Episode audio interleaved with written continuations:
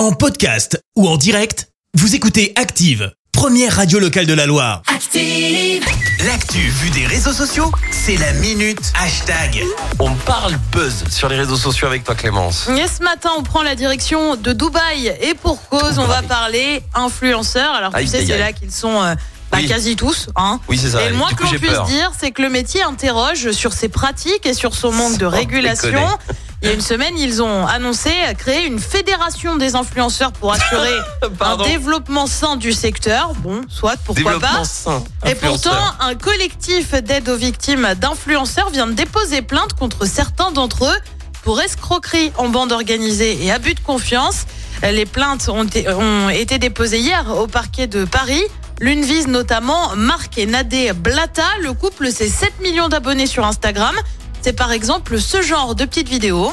Et si je vous disais qu'en ce moment même, je génère des millions d'euros sans absolument rien faire grâce à mon smartphone Voilà, Oh là hein, là voilà, là là voilà. là là. On parle argent facile, Ouais. merveilleux. Bah oui. Et ben le couple essuie euh, Évidemment. notamment une plainte pour avoir euh, incité les abonnés sur les réseaux à miser sur les cours de certaines devises et produits dérivés du forex. Alors c'est un marché de change euh, via des applications partenaires avec une promesse de gains importants.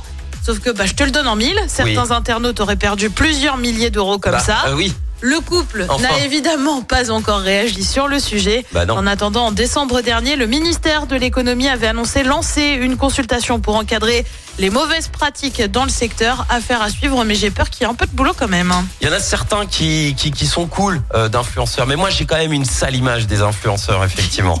Non, mais c'est vrai, ils te vendent tout et n'importe quoi, ils font n'importe quoi. Pour moi, la plupart, c'est vraiment la représentation même du déchet humain. Enfin, je suis désolé, les mots sont durs, mais quand tu vois qu'ils te vendent tout comme là, enfin, faire de l'argent facile, mais jamais de la vie, mais ça marche pas comme ça, la vie. Enfin, voyons. Enfin, ouais, Voilà, j'espère c'était l'indignation de. Christophe ce bon matin. Ah, ça fait du bien. Voilà. Merci Clémence, je te retrouve dans un instant pour le journal. Et on revient sur ce père de famille jugé à Rouen, un exercice grandeur nature mené dans le chaudron aujourd'hui. La France renonce, renonce pardon, à l'usage de néonicotinoïdes. Et puis l'Allemagne au menu des quarts du mondial de hand pour les Bleus. Merci à tout à l'heure. Allez, on va se détendre avec mon chouchou. Oui.